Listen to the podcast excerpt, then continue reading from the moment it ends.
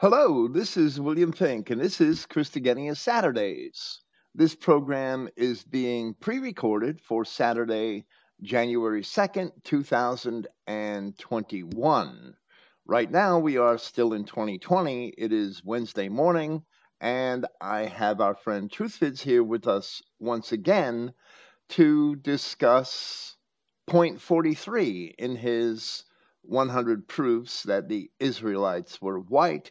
This is the 21st segment in this series, having finally finished with proof 42 and our discussion of words which are generally mistranslated or misunderstood throughout the entire Bible. Now we turn to particular passages where certain words are mistranslated or misunderstood, which also adversely affect the interpretation of the scriptures throughout the entire Bible. So, how you feel about a particular passage, whether it's right or wrong, may bias your opinion when you encounter other passages. Hello, Truthvids. Thank you for being here. Hey, Bill. Yeah, thanks for having me. Yeah, so um, we can continue with the mistranslations, starting off with the Old Testament. And um, I ju- just wanted to say that um, a, a, lot of people have, uh, unfortunately, a misconception that, um, you know, once they start to wake up a bit, they realize the world isn't what it is. And sometimes they turn to the Bible, that they believe that they can just read Genesis and without having any prior knowledge or never reading the Bible before, that they can decode it or try to understand it. And people need to realize that the Bible isn't written that way. It's written the way that you have to read it all in order to understand Genesis. And as you've said many times, especially through the view of Christ. You need to read all of the Gospels and especially listen to Christ and believe what he says, and then go back and reread the Bible because he came to reveal it. And a lot of people have difficulty with that. It, it doesn't mean that you know, like the old popes used to say that only they have the wisdom to understand it. It just means that you have to fully study the Bible all the way through before you'll be able to understand what's going on in Genesis and many other verses in the Old Testament. And here we can clarify a lot of that as well as many of the mistranslations. But starting off, especially with the whole Cain thing, that causes a lot of problems where people insist that Cain is a descendant of Adam. And hopefully we can begin with that, right, Bill? Well, well, right. We will begin with Cain, and and that's the, the the the best place to start is a little before Cain in Genesis chapter two. So so we'll begin there. However, you're absolutely right. You cannot understand the Old Testament unless you you've read it, and then you've also read the New Testament, because as Christ said in I'm sorry, and as it's written of Christ, because it's not really a direct quote the way Matthew worded it, because it's written of Christ that he came to reveal things kept secret since the foundation of the world. That plainly means that there are things in Genesis that we're not fully told, that are not fully explained through Genesis. But once Christ has revealed those things, we can go back to Genesis and understand the parables and what is being spoken and, and fill in some of the blanks. Like if Adam was the first man, then how did a cognizant, talking, thinking being called a serpent that wasn't necessarily a snake appear in the garden as soon as Adam was created, the serpent was already there and, and set out to entice Adam and Eve into sin. So, how did that happen? We understand that with the gospel and the revelation. You can't understand that simply with Genesis. It wasn't designed that way by God, or else it would not have been said of Christ that he came to reveal things kept secret from the foundation of the world. So you can't understand Genesis. And, and the corroboration for that interpretation of that statement in Matthew is found in 1 Corinthians chapter 3. Uh, I believe it is 1 Corinthians chapter 3, where, where Paul of Tarsus had, had written that you cannot understand the Old Testament unless you come to Christ. That a veil is placed over Moses. Uh, I'm sorry, it's in 2 Corinthians. It's in 2 Corinthians chapter 3. That a veil is placed over the Old Testament, and that veil is not lifted until you come to Christ. Then you can understand the Old Testament. That's the words of Paul of Tarsus, and he used the veil, the account in Genesis of the veil over the face of Moses, as an analogy to make that point that you can't understand the Old Testament until you come to Christ, until you read the Gospels and, and the Revelation and understand what Christ is saying, then you can't understand the Old Testament. So that is Paul's witness and corroboration of what Matthew had written in Matthew chapter 13. So if Christians Yeah, and that's um sorry. Go on, go on. I was just going to say that's probably not how people would imagine the Bible was written that it's written that you have to believe what Christ says and then you will understand the Bible. That's just how God wanted it to be, that you have to believe Him first, and only then will you understand the Bible. And that's just the way it is. Even if you think that it should be written a different way, well, that's just the way it is. Well, well, right, and and once you, being a Christian, understand these things that are in the New Testament, then not only can you understand Genesis and, and the origins of our race a lot more properly, but you can also come to the realization that no Jew who denies Christ can ever understand the Old Testament no Jew, no Muslim, that these people are, are, liars and deceivers. They cannot understand the Old Testament. I don't care how much learning they think they have, how much Kabbalah, how much Torah, how much Talmud they think they have. They're lying. They cannot understand that book. And if you think they can, then you haven't listened to Christ or to Paul they're blinded. They're going to remain blinded because they reject Christ.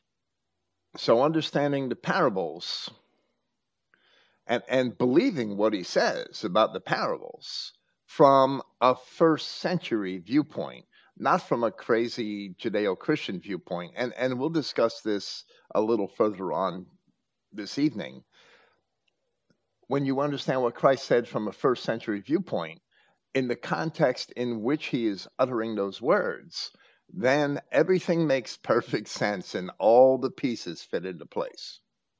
And, and you can understand Genesis. You may not be able to translate or, or, or figure out some of the corruptions in Genesis, but you can understand exactly what's transpiring in Genesis because certain passages are corrupt in the books of Moses.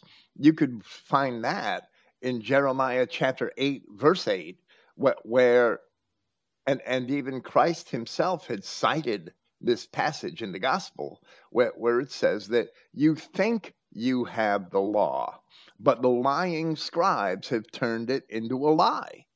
You think you have the law of the Lord. And, and that's why none of us can follow that law perfectly because even though we could generally understand what it says and and we can know what's evil and what is good we can't follow the letter of the law perfectly because the scribes had corrupted certain things we need the new testament to understand the old testament we never will understand moses without christ And that's what Paul is saying in 2 Corinthians chapter 3. I can't stress this enough so that Christians understand the dangers of following these Jewish interpretations, which the churches began to accept as soon as they were founded 1700 years ago. The churches began to accept Jewish interpretations of scriptures, and they have always been wrong. Always. Because they followed the Jews who can't understand the scriptures because they reject Christ. It's that simple. Yeah, and um, as for Christ's parables and teachings, if they were just put in a vacuum, it's very easy to understand what he's saying.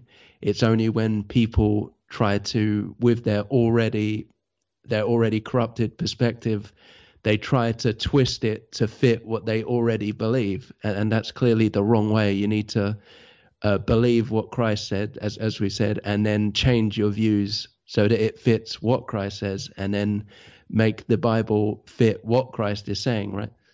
Well, well, right. If, if, Christians believe, as they should, that He is the light come into the world, that He is the Word made flesh, then nobody understands what the Bible should say because there were already corruptions by the time of His advent, of His incarnation. There were already corruptions in Scripture, but we must believe Him first if we're ever going to understand Scripture. So we have to take his words as the word made flesh and, and understand the Old Testament through that lens. And, and I've explained this 10, 12 years ago in papers that that was necessary. And, and it's hard for some people to comprehend that. They just want to pick up the Bible and start with Genesis chapter 1, verse 1, and understand it. So that leads to all sorts of sophistry in interpretations of what Genesis means. All sorts of sophistry. And, and we see all sort and, and and that forces people to turn to Greek philosophers and other ancient writings to understand this.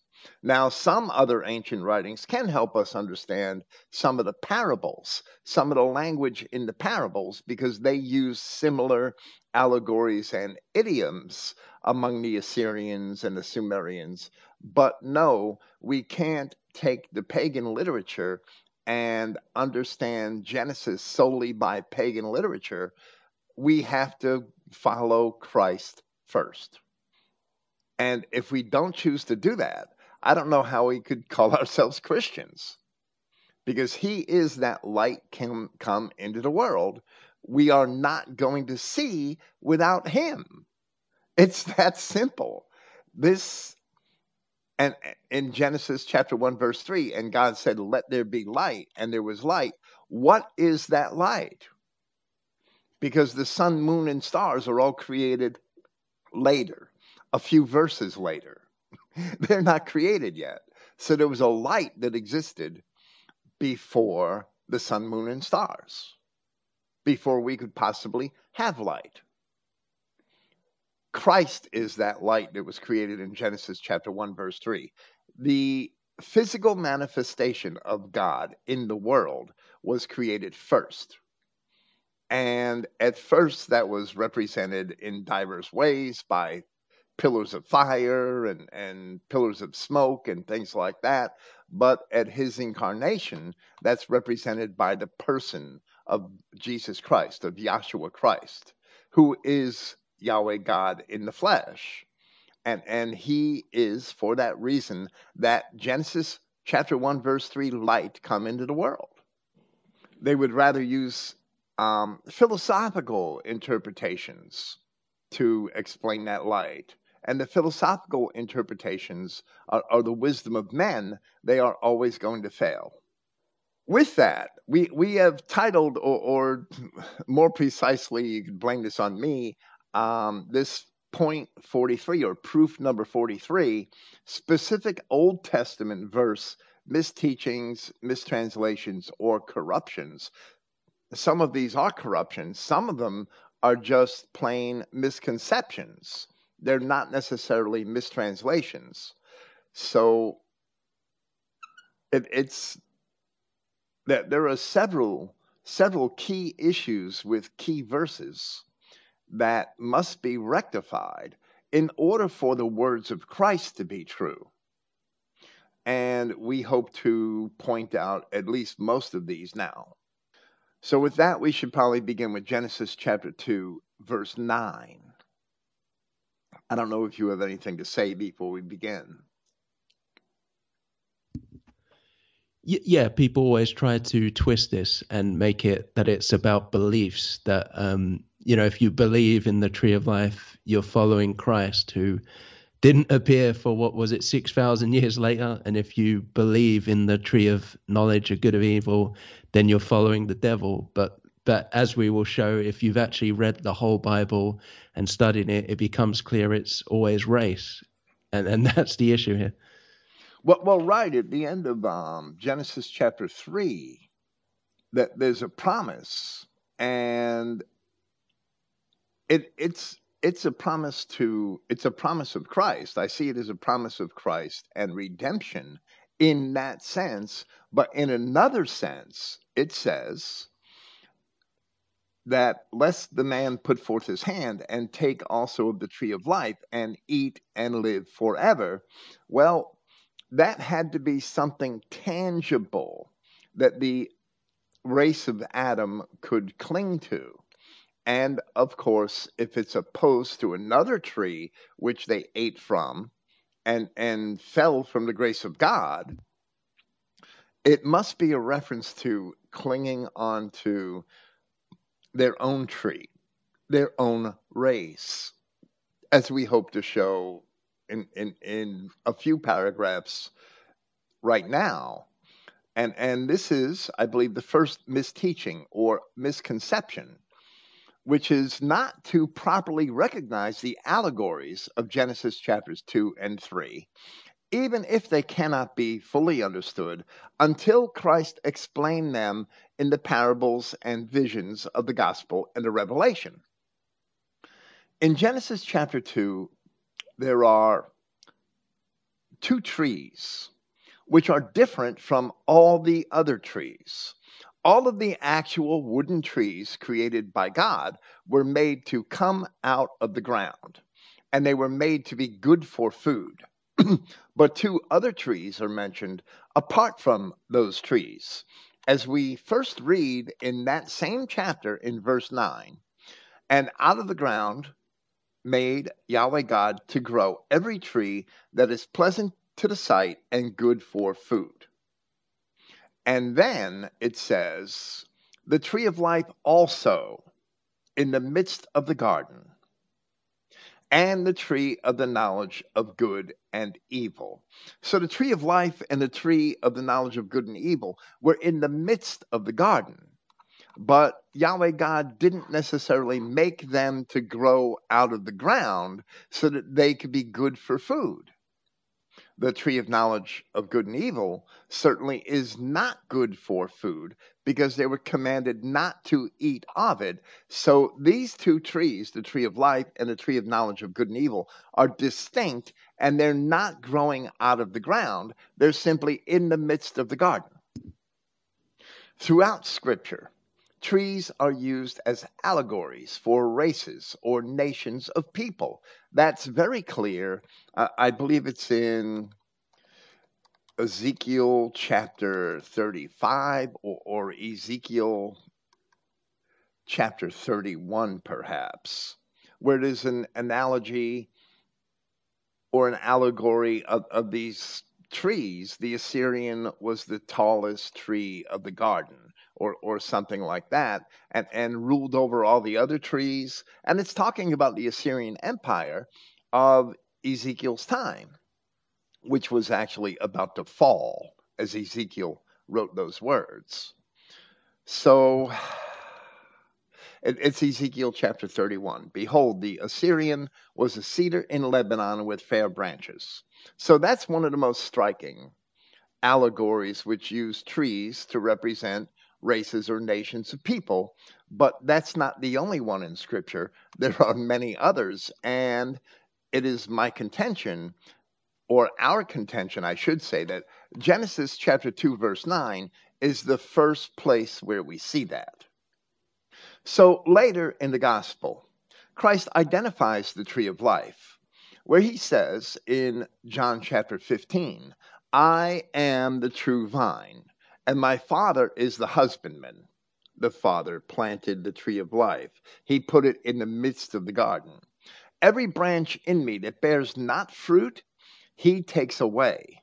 And every branch that bears fruit, he purges it, that it may bring forth more fruit. Now, you, speaking to his disciples, now you are clean through the word which I have spoken unto you.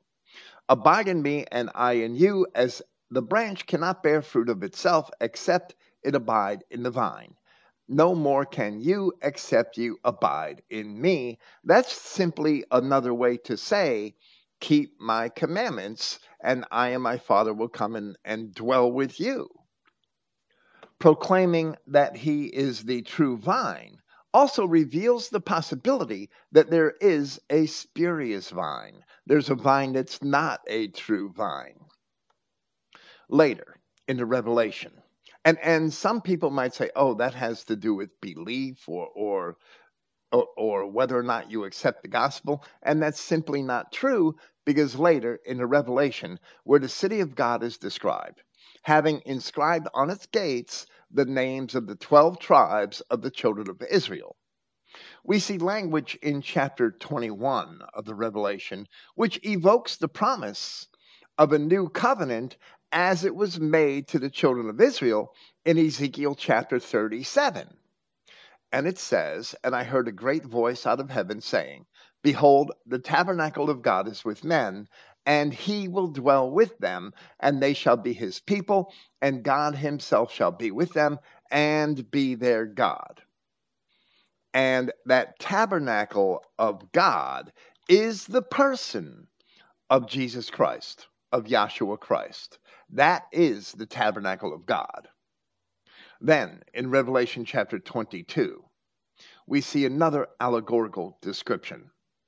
And he showed me a pure river of water of life, clear as crystal, proceeding out of the throne of God and of the Lamb, the tabernacle of God, in the midst of the street of it, and on either side of the river, there was the tree of life, which bare twelve manner of fruits, and yielded her fruit every month, and the leaves of the tree were for the healing of the nations. This is not talking about a literal tree. And there shall be no more curse, but the throne of God and of the Lamb shall be in it, and his servants shall serve him by healing of the nations. And they shall see his face, and his name shall be in their foreheads. There it is apparent that the 12 manner of fruits on the tree of life are also the 12 tribes of the children of Israel. But while and, and that of... connects back to that um, verse in Genesis, right, where Adam has to cling to the tree of life. Only the children of Israel made it to the end. They're the only ones who uh, followed that commandment. Uh, well, you know, by clinging to their own uh, Adamic race. All, all the other um, Adamic people left the tree of life, and that's why they're not here anymore. And that's why only um, the twelve tribes are there at the end in Revelation, right? Right, exactly. Because there's a deeper meaning to the parable of clinging to the tree of life, that's mentioned in Genesis chapter 3, verse 22. And then we see in Genesis chapter 3, verse 24. And I've already explained this in, in many presentations, so I didn't think to include it in my notes this evening, so it probably won't be there, but that's okay. And, and he drove out the man, and he placed at the east of the garden of Eden cherubims and a flaming sword which turned every way to keep the way of the tree of life. Now, the mainstream denominational Christians interpret that to mean the opposite of what it says. they think that the cherubims are placed there in order to prevent Adam from getting back to the tree of life until Christ comes. And that's not true. That's simply not true. Adam was told he must cling to the tree of life in order to, to live and have life. Well, the next time those cherubims are seen, they are atop the ark of the covenant and they are keeping the mercy seat and the law, which is inside the Ark of the Covenant. So the cherubims represent the keeping of the law, which leaves us the path to Christ, to that tree of life. By keeping the law, we will live. And even when we didn't keep the law, and we were destroyed, the children of Israel were nevertheless granted mercy, and Christ came for them. I have come but unto the lost sheep of the house of Israel.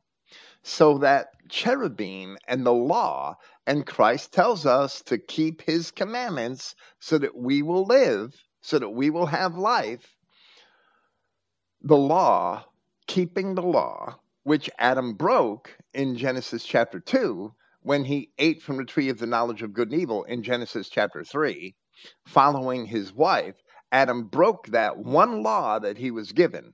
And that law is, is important in understanding the identity of the tree of life. And, and we'll get into that briefly. But the cherubim being placed on, on the Ark of the Covenant where the law was kept, we see that the law is actually the path to the tree of life, that that's what the cherubim were guarding. So this Genesis chapter 3 verse 24 doesn't necessarily look all the way ahead to Christ. It looks to the giving of the law. And Moses declared when the law was given that the man doing these things shall live by them. The man doing these things shall have life by keeping the law. So that is what the children of Israel had to hold on to until the coming of Christ was the law. And that's what the cherubim were, were, were doing was assuring that the path to Christ would stay open. Because even though most of Israel were put off in punishment, there was always that remnant in Jerusalem that even if they didn't follow the law, they nevertheless kept the law. So that when Christ came, people knew what he was talking about. That was the connection to Moses, that 70 weeks kingdom in ancient Judea, where only some of the tribe of Judah and Levi and Benjamin returned to Jerusalem and reestablished the second temple that was the connection. And this is explained very well in, in the prophecy in Daniel chapter 9.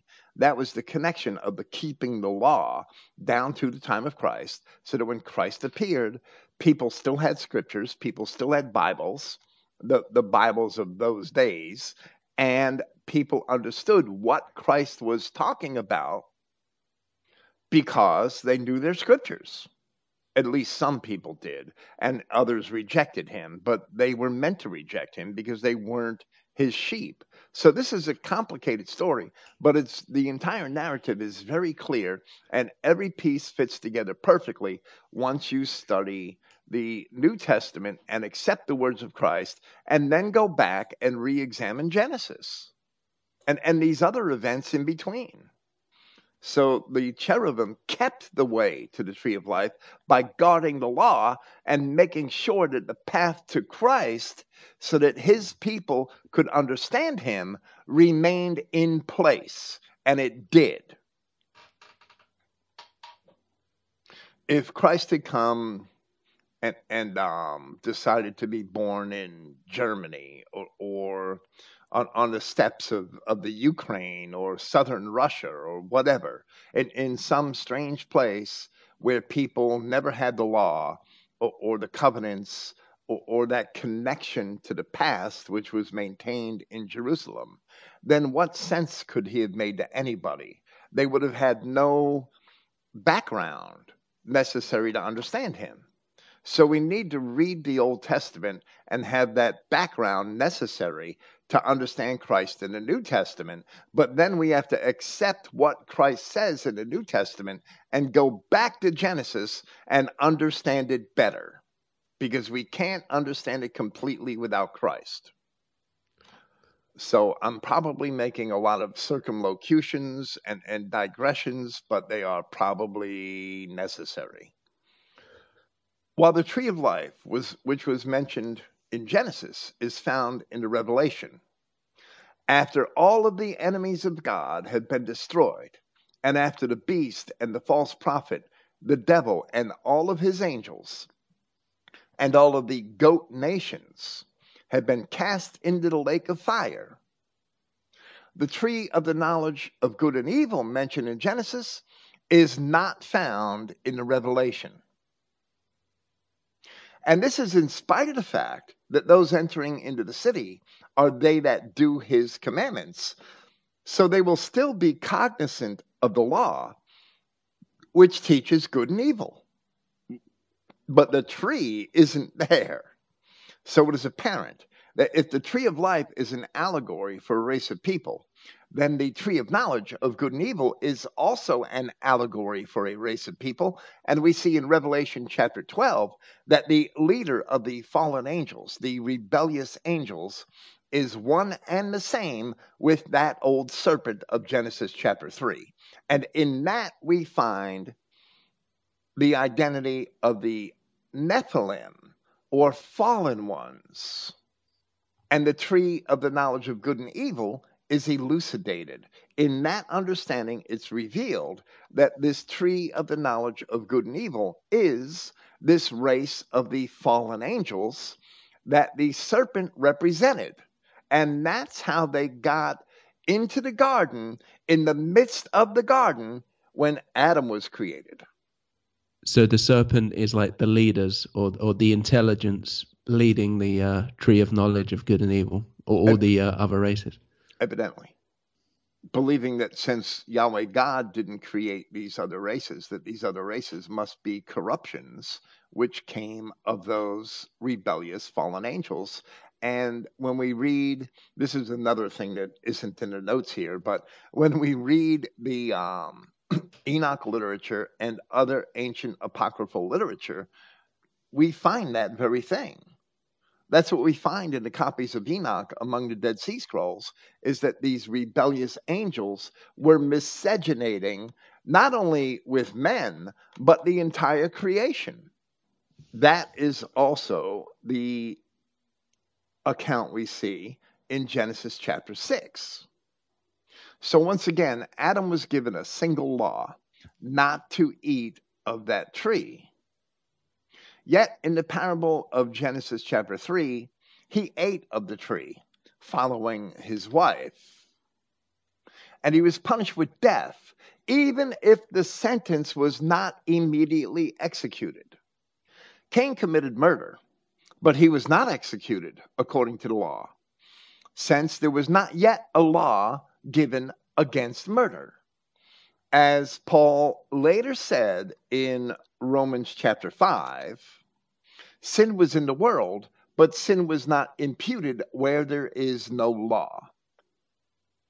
So when the Nephilim, the giants of Genesis chapter 6, when the Nephilim took wives of the daughters of Adam, the entire Adamic race was once again published with death, and the sentence was immediately executed, except that in the preservation of Noah, was ensured that the it was ensured that the word of God in those opening chapters of Genesis would not fail. It must be that the Adamic people of Genesis chapter 6 had broken the same law as their first father Adam in order for them to have been justly punished.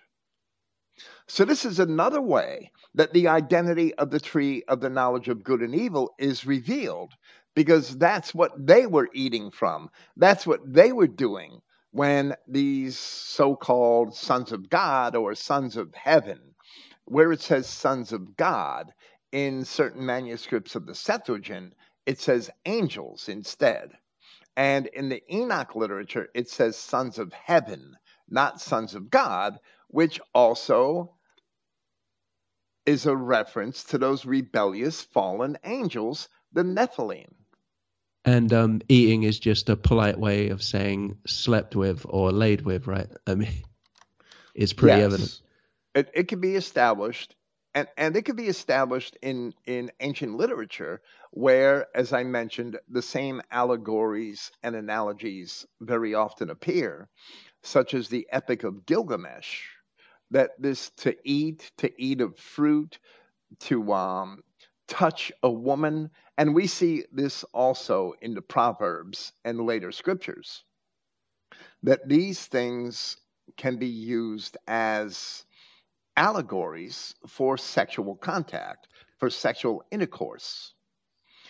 In the Epic of Gilgamesh, it becomes apparent that to know good and evil and to be like gods those terms represent sexual awakening and the learning of reproduction through sexual intercourse because you create another person through sexual intercourse. And those terms that we see in Genesis chapter 3 were used precisely in that same manner in the Epic of Gilgamesh. So, why is that significant? That's significant because the Epic of Gilgamesh was a very famous ancient work of literature from a people who had spoken a language very similar to the ancient Hebrews. They spoke a Semitic language and they wrote this Epic of Gilgamesh, which was repeated in the Akkadian literature of the Assyrians who spoke a Semitic language, and the Aramaic literature of the Babylonians, Aramaic also being a language very close to Hebrew, and the Epic of Gilgamesh actually can be proven pretty much in archaeology to be from a time earlier than Abraham himself. So it was a famous work of literature at the time that Moses was a young man growing up and being educated in Egypt. The Epic of Gilgamesh, Gilgamesh is mentioned in the Dead Sea Scrolls that speak about the giants. So we see that Gilgamesh was one of the Nephilim or fallen ones.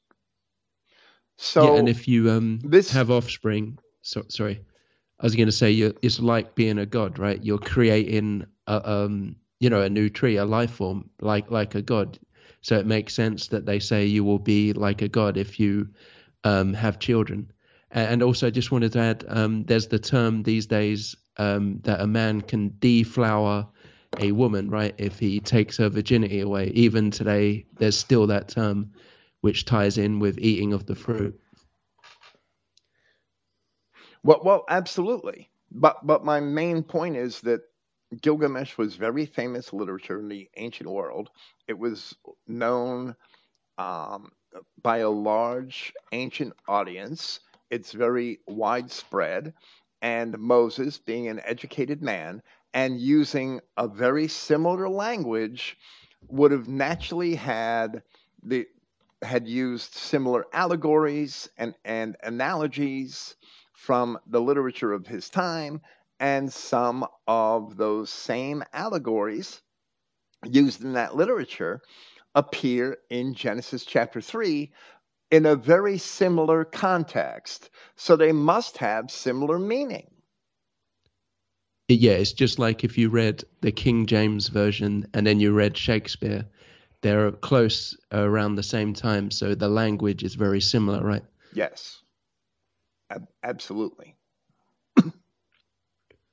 That being said, a third way of identifying the tree of the knowledge of good and evil is found in the parable of the tares of the field in Matthew chapter 13 and the parable of the net. And, and we discussed the parable of the tares at length last week, so I won't repeat it all.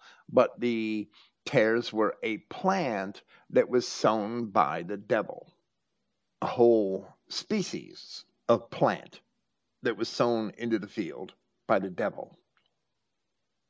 And the parable of the net lends further support to that interpretation as it reveals that there are good and bad races of people. Where Yahweh God created nothing that was bad. So, how did we end up with people that are bad? Because the, the kingdom of heaven is like a net that takes up every kind of fish in the sea. And that word kind is from the word Genea, it means race. And the good are stored in vessels, but the bad are thrown into the fire and destroyed. They're not even put back in the sea. God didn't create anything bad. So that bad kind of fish must be bad because it didn't come from God. It's a bad kind. They're not simply disbelievers or naughty people because sinners are saved. It's a bad kind because of their origin, the circumstances of their origin. They're from this tree of the knowledge of good and evil, which is bad and which can't even be eaten for food.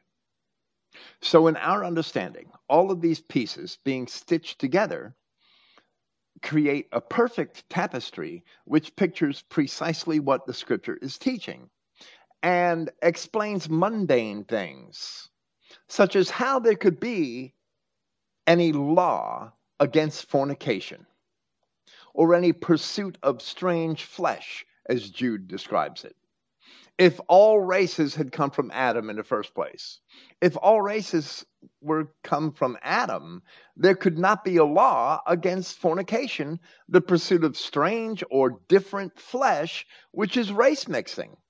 How do we have that law? There are such laws only be, because only one race comes from Adam and the others are all branches on the tree of those rebellious angels, the Nephilim, the tree of the knowledge of good and evil. That's the only thing that explains that, that these are indeed races of people, and wherever we go in the Gospels of Christ, we can substantiate that very thing. That there's um, Christ gives all these parables. For example, telling his disciples not to gather grapes from thorns or figs from thistles. And the Judeo Christians will say that, oh, thorns and thistles are unbelievers. They just don't believe. And that's a ridiculously childish interpretation of that statement. And I'll explain why. Because Christ is telling this to his immediate disciples right, in Judea in the first century. Up to that point, there are no unbelievers because there are no believers, because the gospel hasn't been spread yet. So, how could the apostles go up to a group of people and determine who the believers are and who the unbelievers are? Yet they're told not to gather grapes from thorns or figs from thistles. The truth is that Christ is talking about races and nations of men. Don't go to a nation or, or a race of thorns like the Edomites and expect to find grapes. Men don't gather grapes from thorns. So these parables and, and all these warnings and sayings of Christ they only make sense in the light of the fact that there are different races and some are good and some are bad. Yeah, and you can see beforehand if you go to pick grapes, you can see if it's a grape or a thorn. You don't pick it and then later find out, like, you know, a believer or non believer. It's very clear in, in that sense, right? Well, well, right, absolutely. You'll have perfect warning going to gather grapes that you just don't go gather them among thorns or figs from thistles. Figs come out of fig trees. So if you're looking for fruit, you have to go to a fig tree to find figs.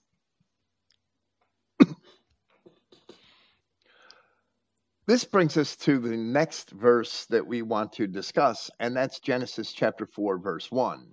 Because this is that there are so many sophists that imagine that we haven't seen this verse when we try to explain these things. And they get to this verse and they say, aha, this proves everything wrong. You're not telling the truth. Cain was the son of Adam. And and and do they really think we missed this verse that we haven't considered it?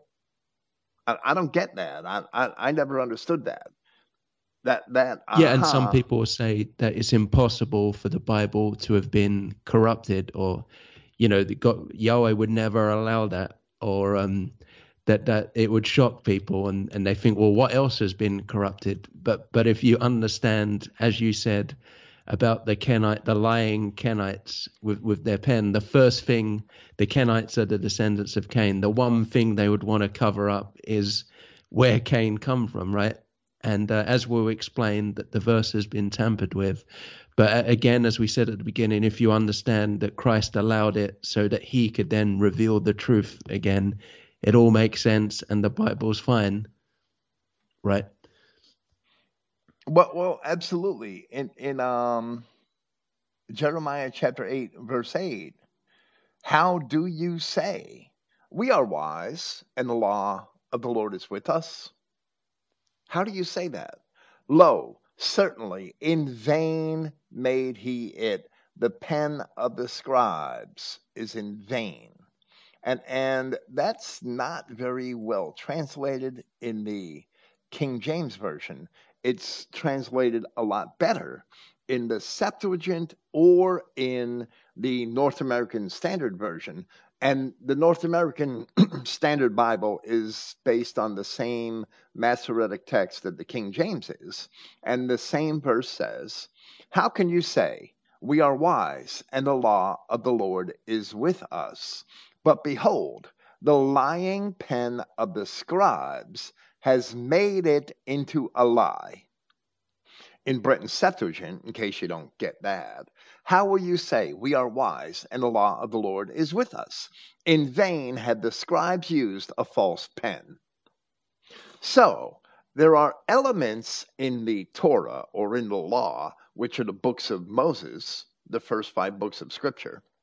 There are elements which are not true, which have been corrupted by the scribes. And the scripture tells us it's been corrupted by the scribes. The Bible itself is telling us that. I believe that was cited somewhere in the New Testament. I probably won't find it right away. However, the point is that that verse is found in Jeremiah chapter 8. And Jeremiah was writing from probably about 630 or 620 BC down to the time of the fall of Jerusalem in 585 BC. So, if if the um, the scriptures were corrupted by the time of Jeremiah, how could we imagine that what we have today is without corruption? Because Jeremiah already said that the scribes had corrupted at, at least some elements of the law. We need the New Testament and the understanding of Christ, even to understand the law.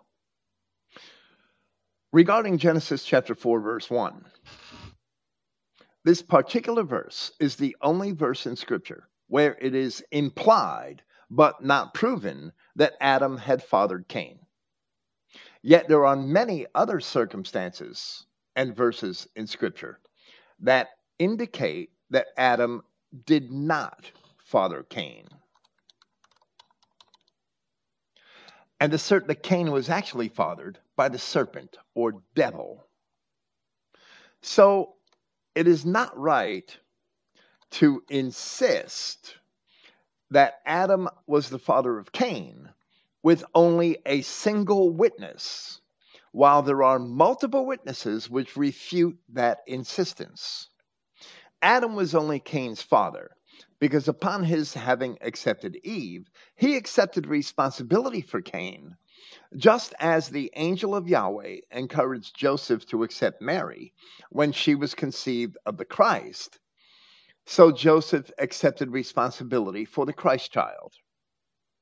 In fact, the ancient Christian work known as the Protevangelion of James makes that very same analogy comparing the circumstances of the birth of Cain to the circumstances of the birth of Christ it makes that very same analogy in the very same context.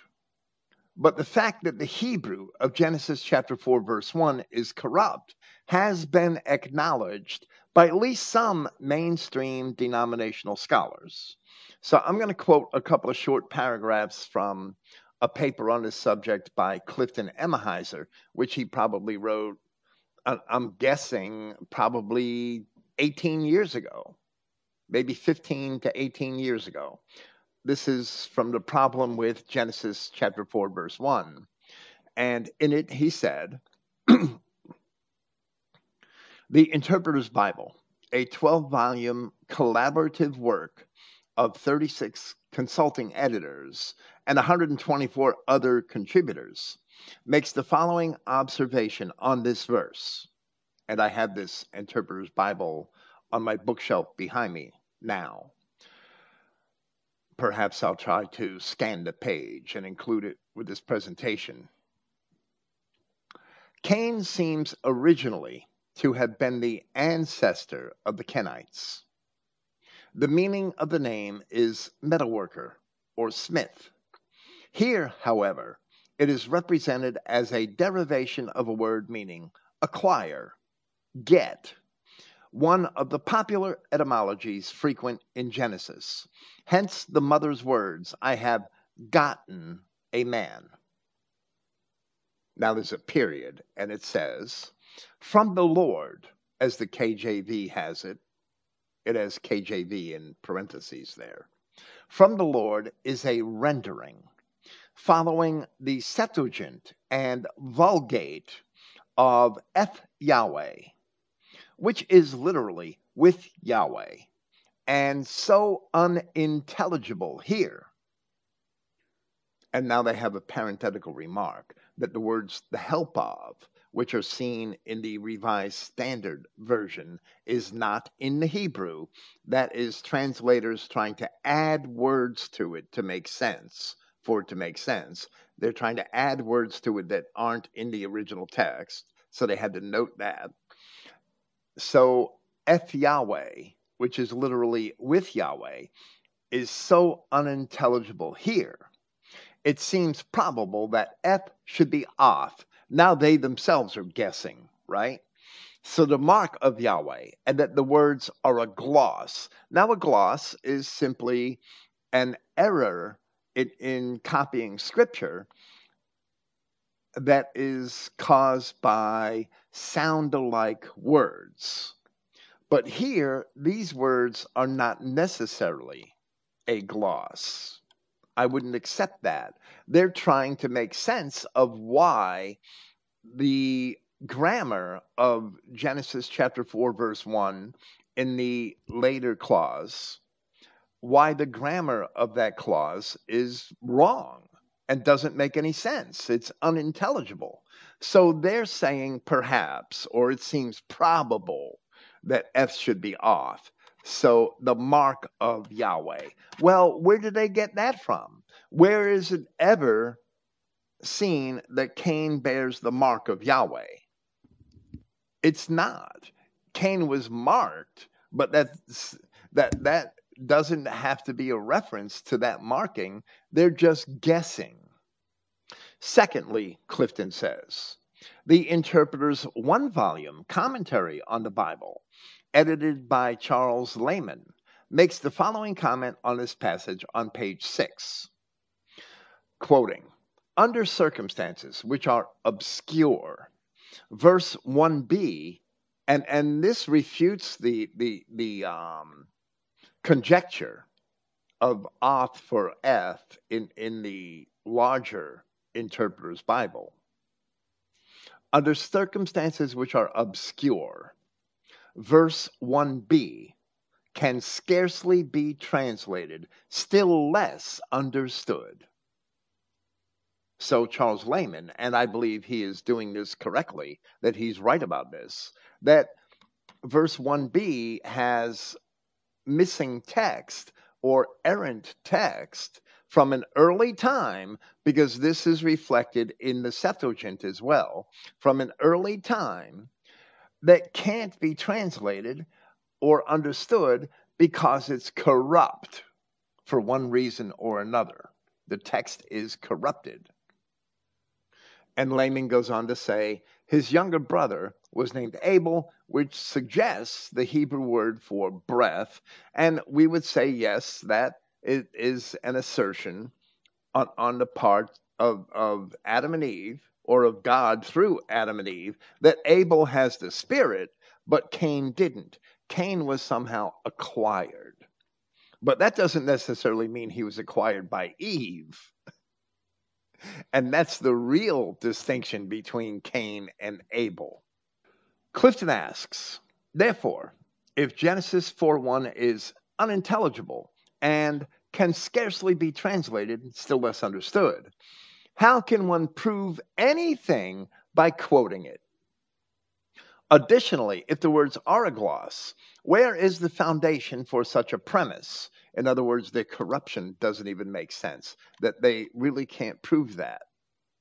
It should then be quite obvious that we need to look somewhere else for the answer. Fortunately, we do have other sources, but there are those who refuse to allow them in spite of the corrupted Hebrew. And Clifton is talking about people who simply insist that Cain must be the son of Adam at any cost that they just refuse to acknowledge any other possibility. So, so back to those lion scribes that they, not just the Lord, they might have had a snip on that verse. They they may have cut something out that you know we can only theorize what it really said. Well, absolutely, and and men have been trying to fix Genesis four since the dawn of time, and and we're going to see that shortly. It, it's um, um it, it's sorry. I was just going to say, just just to clarify it. So the verse actually just says, "I have gotten a man Yahweh." That that's all it says, and and you can immediately look at that and go, "Huh? That doesn't make sense." Well, well, right, and and that is also a matter of interpretation, but because in Hebrew, the word "eth" by itself means with. But Eth and the article are also used to distinguish a certain entity, right?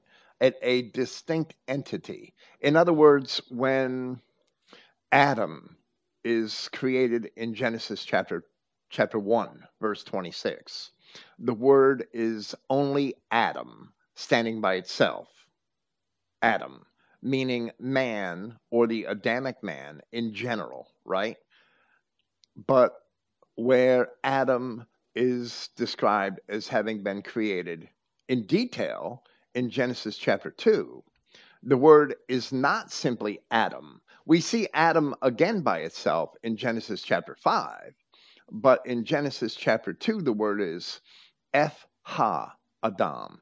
Eth Ha, the article, Adam. So it refers to a particular man. So for that reason, the translators write, they don't write man in Genesis chapter 2. They write Adam with a capital A as if it's a name because it refers to a particular Adam, a particular and, individual. And, so here, and you can't do that with Yahweh, right? You can't say a particular Yahweh because there's only one Yahweh. Well, here, that's what the Hebrew does. Eth ha Yahweh. It in Genesis chapter 4, verse 2. now, you shouldn't have to do this with Yahweh because there is only one Yahweh. And I agree with that, right? But it's Genesis chapter 4, verse 1. I'm being silly. If you look at the last Hebrew word in the, the Hebrew version, it's Eth Ha. No, I'm sorry, it's Eth Yahweh. And, and it has a mark that it, it's a line between two, two words, connecting those words. And the name of the line right now escapes me. Clifton actually wrote on it, however. He wrote a paper explaining this this line. It's Eth Yahweh, but it has that line in it that connects the two words. So without that line, which was added later by the scribes, it should be with Yahweh because it's Eth Yahweh. But there's no article. There is no article. The article makes it a, a proper noun where we would write um, Yahweh with a capital Y as opposed to small y Yahwehs. Well, that concept doesn't exist in scripture, right? So when a proper noun is included with Yahweh, it doesn't necessarily bear that meaning. But when it's included with Adam, that Eth Ha, here it's just Eth Yahweh. So that line shouldn't be there. It should just say with Yahweh. So the Septuagint has through God. And they, they took that Eth and translated it as dia in Greek, which is through or by means of or on account of. And, and the NAS, the North American Standard Bible, like the Revised Standard Version, adds the words the help of with the help of the Lord. But the, they put it in italics. Those words don't exist. You just can't add them in.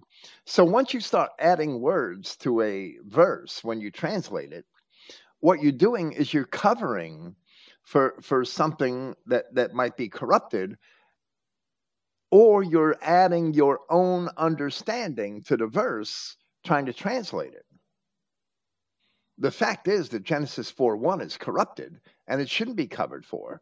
That the, the, the verse as it stands is unintelligible and can scarcely be translated because there's an obvious problem with it. So, so do they do that with um, Jacob as well? Would it be Eth hard Jacob uh, when it's p- talking about the particular Jacob rather than um, Jacob as in his descendants? Well, well, yeah, you know, I, I can't possibly go through every proper noun here in, in scripture and check the Hebrew real quick, but that should be what you find. Yeah. At, at least on many occasions, that should be what you find.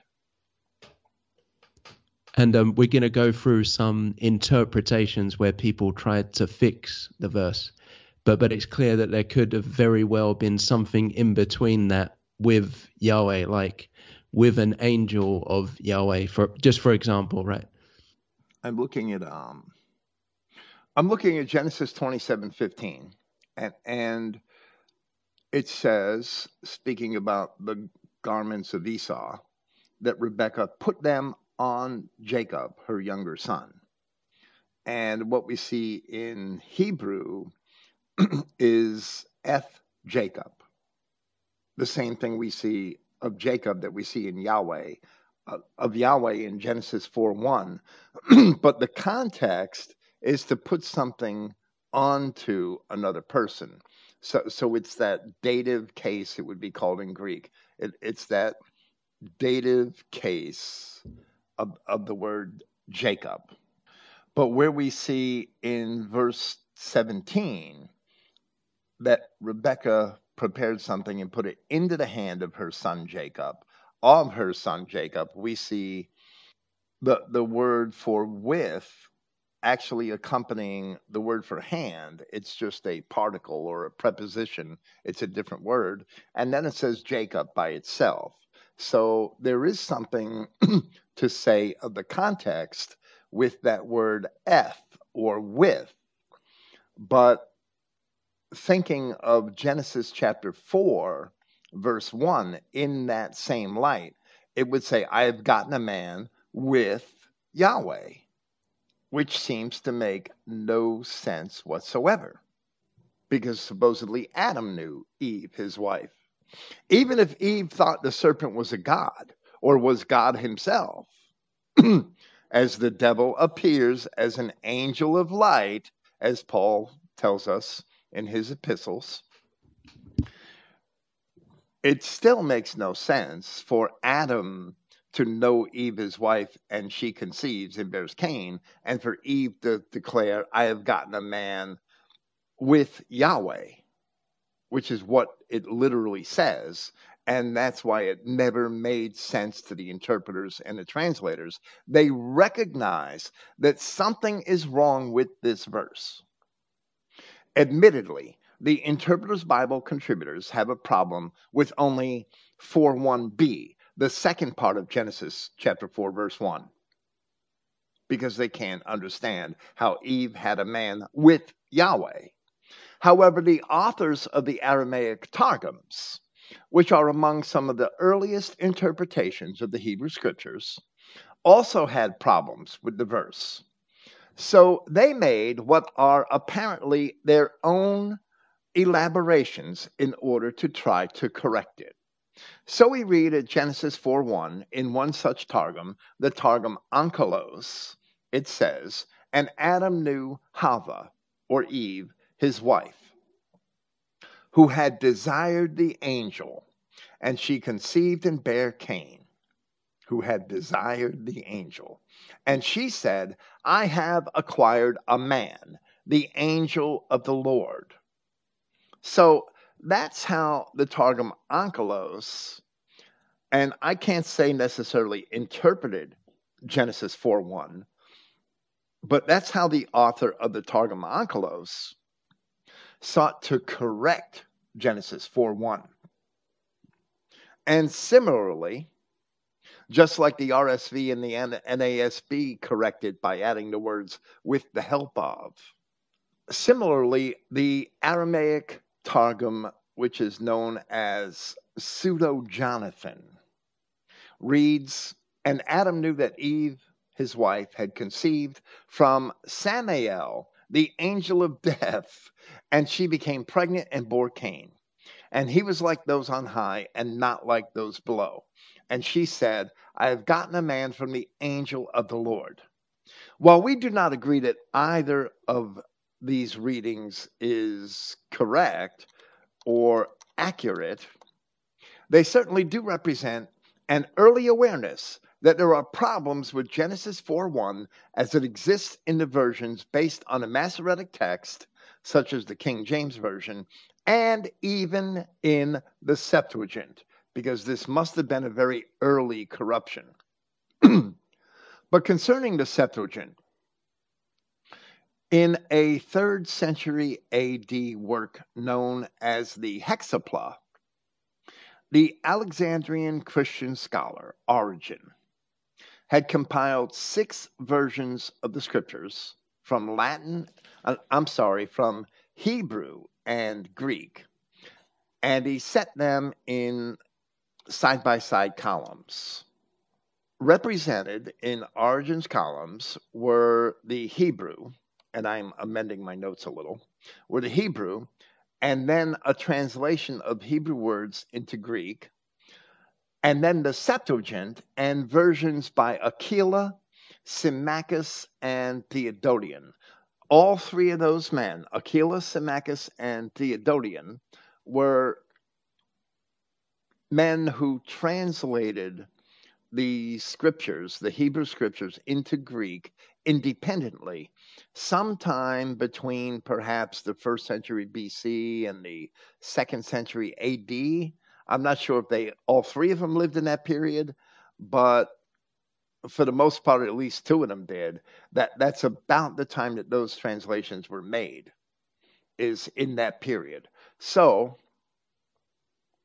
while no complete edition of Origen's Hexapla survived, in Clifton Emahiser's aforementioned article, we added an image from page 126 of volume 1 of the 1875 edition of the fragments of the hexapla which was made by Fredericus Fields which was published at Oxford University's Clarendon Press in 1875. Fields's work also added an early Latin translation. At first, when I saw Fields' work, I thought the Latin was actually one of the columns in the Hexapla, but it's not. Origen didn't include Latin, but Fields added the Old Latin renderings to his edition of the fragments of the Hexapla. So I'm going to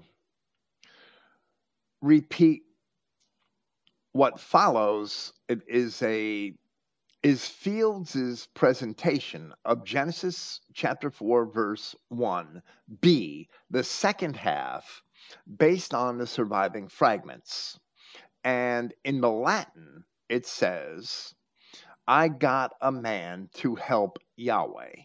Now these are my translations of the Greek and Latin which were presented by Fields right in the Latin it says, and and that's why I, I, will include a link to this in this program so that everybody could see what the the Greek and Latin said and see my translation.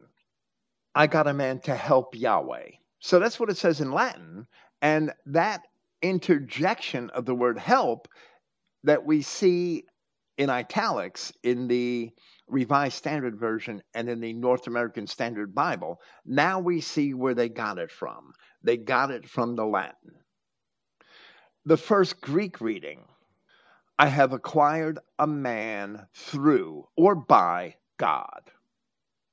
And the presence of a definite article there indicates the God or a particular God, meaning Yahweh God, the God of the Bible. The second Greek reading in the Hexapla the Hebrew and Syriac. This is Origen's interpretation of the Hebrew and Syriac. I have acquired a man with or by a God. And I added the indefinite article there because there is no indefinite article in Greek, but the lack of a definite article indicates or references no particular God. The third Greek reading I have acquired a man with a Lord. And that's because there was no definite article accompanying the word Lord. And the fourth Greek reading, I have acquired a man, a Lord.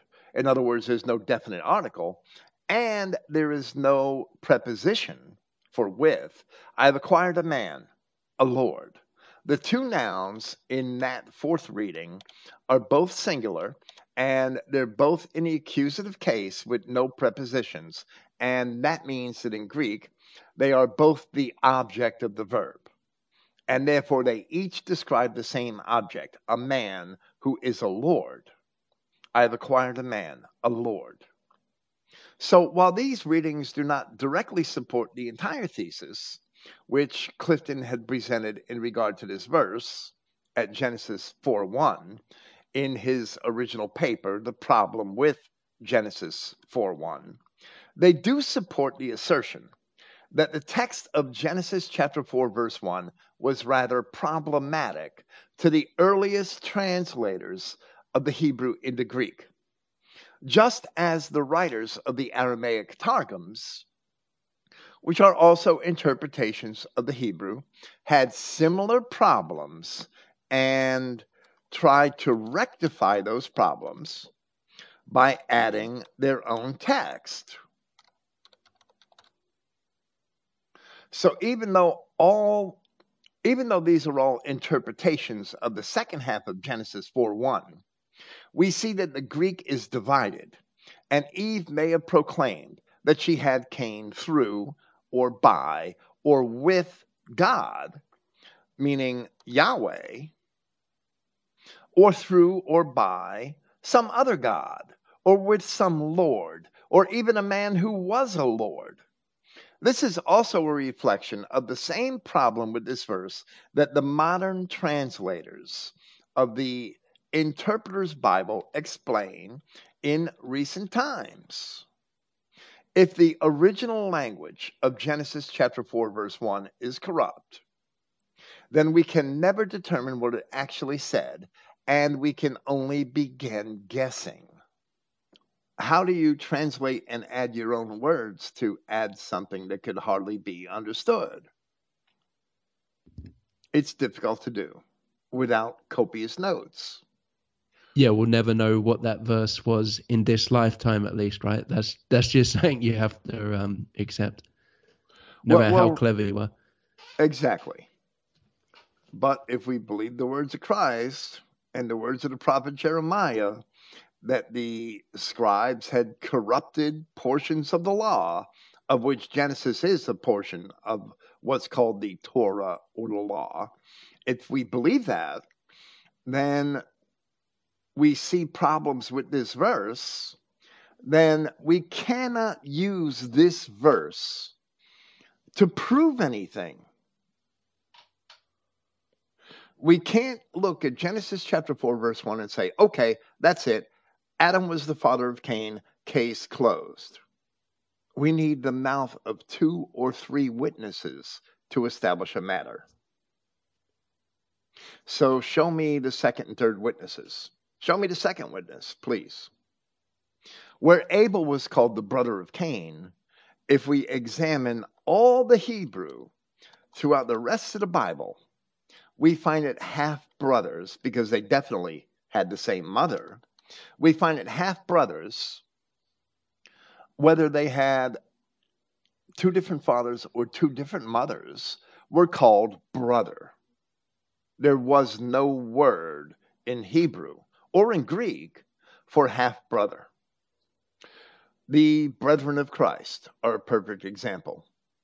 The father, the true natural father of Christ, is Yahweh God Himself. The mother is Mary. Christ had three brothers, I believe it was James, Jude, and Joseph, and at least two sisters, according to the scriptures. Now, a lot of Catholics reject that. Oh no, he was uh, Mary was a perpetual virgin. Virgin. She never had other children. Well, the scripture tells us and explains Mary's other children. Mary, the mother of James the Less and of Joseph, and Salome, Mark chapter 15. Salome was the name of one of the sisters of Christ. And in Greek it says birth mother, doesn't it? So it makes it unshakable. Well, the the the Greek word mater means a, a birth mother. It, it doesn't mean anything else. That there's no other way to be a mother, which is ever explained in, in the actual script scriptures, right? That the um it, it would be ridiculous in the mouth of non-believing Judeans to interpret the word mother any other way in Matthew 27 56, where it says, among which was Mary Magdalene and Mary, the mother of James and Joseph. Or in Mark 6 3, is this not the carpenter, the son of Mary?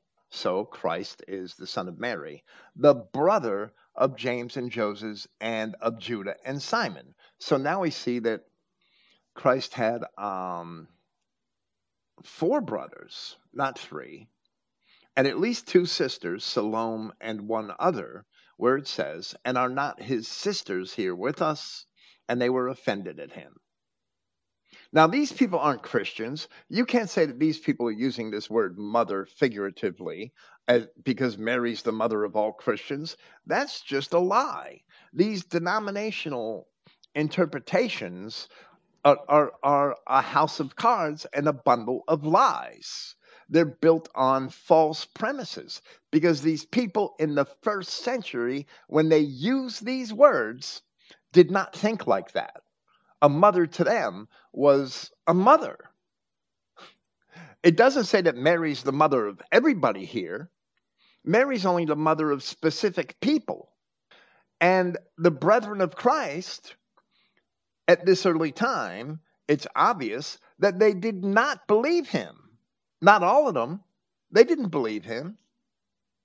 They weren't believers in the sense that denominational churches of today understand believers. You can't reinterpret the scripture according to doctrines of denominational churches, which are founded on things that, on beliefs that weren't held, that were not held in the first century by the Christians of the first century, by the actual apostles.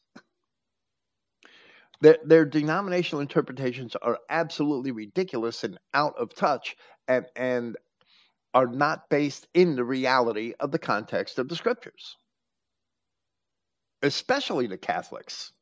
And they haven't been wrong about it for 50 years or 100 years. They haven't been wrong about it only since Vatican II. They started off wrong about it 1700 years ago. They were wrong about it then because they had already mixed all sorts of Greek philosophy and Gnosticism and, and other vain philosophies of men in with their interpretations of Scripture, rather than just believing Christ and going back and reading Genesis again. So Genesis 4:1 is not a reliable witness of the identity of the father of Cain. And we should instead understand who had fathered Cain according to the words of Christ, where he spoke to his adversaries in the temple and he said, You are of your father, the devil. The lusts of your father will you do. He was a murderer from the beginning and abode not in the truth because there is no truth in him. When he speaks a lie, he speaks of his own, for he is a liar and the father of it and we're going to comment on that also. Only Cain was a murderer from the beginning. But being a murderer did not make him a devil, as there were many murderers in Scripture. Even King David was a murderer, and they were never called devils. Where it says, and the father of it at the end of this verse, the Greek may just as correctly be read, and his father referring to Cain's true father, who was a devil. If Cain was a devil, it was for one reason because kind begets kind. So Cain's father had to be a devil. As the Apostle John had later written in chapter 3 of his first epistle, for this is the message that you heard from the beginning that we should love one another, not as Cain, who was all of that wicked one and slew his brother. And why did he slay him? Because his own works were evil and his brother's righteous. What evil had Cain done up to that point? Up to the point before he slew Abel. His sacrifice was rejected. There is no obvious reason why that sacrifice was rejected. None. What evil did Cain do? There is not one accusation of any evil act. But John he was knew, a bastard. Right, because he was a bastard, because his very being was evil. Nowhere was Cain a student or a believer in the devil, especially since just before he slew his brother, he was attempting to offer a pleasing sacrifice to God and he was dejected when the sacrifice was not accepted. So, Cain, in, in his own mind, evidently thought he was doing something right and something good. Otherwise, he wouldn't have been dejected when his sacrifice, which was the fruits of his labor, he was a a, a farmer, he was a tiller of the ground. The fruits of his labor were brought to the altar in sacrifice to God. It is only natural for a man to sacrifice the fruits of his own labor. Rather, John is informing us that Cain was the actual son of the wicked one, as the Greek may be honestly interpreted.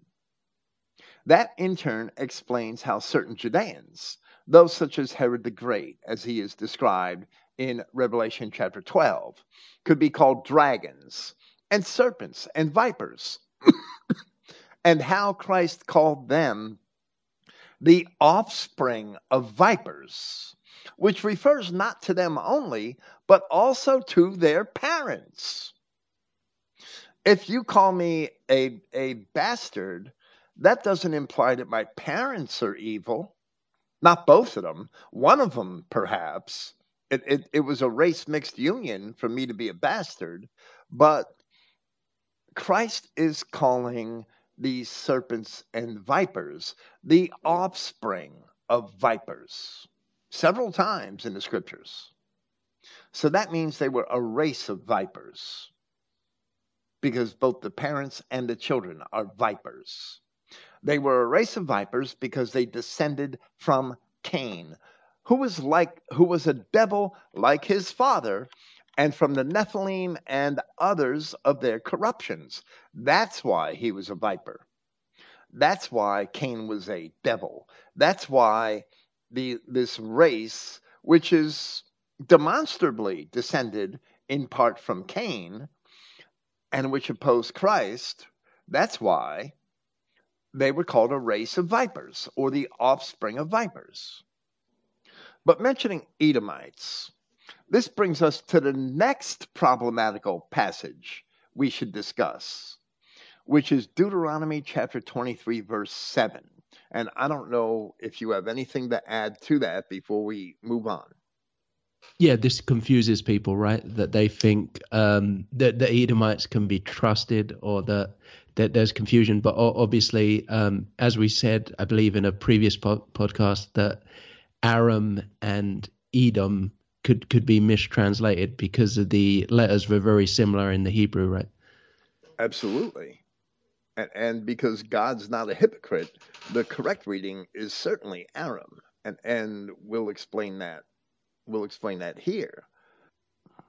I thought it was something else I wanted to add, but it's already slipped my mind. I'm sorry.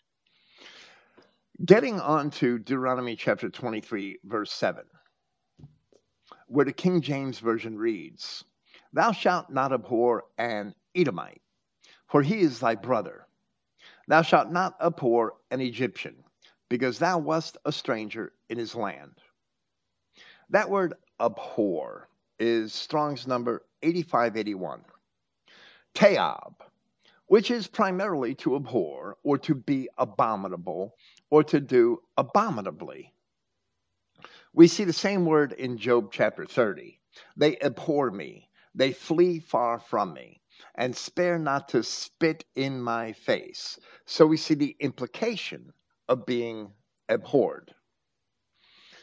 It first appears in Deuteronomy chapter 7 Neither shalt thou bring an abomination into thine house, lest thou be a cursed thing like it. But thou shalt utterly detest it, and thou shalt utterly abhor it, for it is an accursed thing. A form of teab, which is an active participle of the verb, so it's really the same word, is Strong's number 8441, toaba. And it is found, and that's a feminine form, that's why it ends in the AH. And it is found in Deuteronomy chapter 12, verse 31, along with another word which means to hate. And that is Strong's number 8130, which is Sane.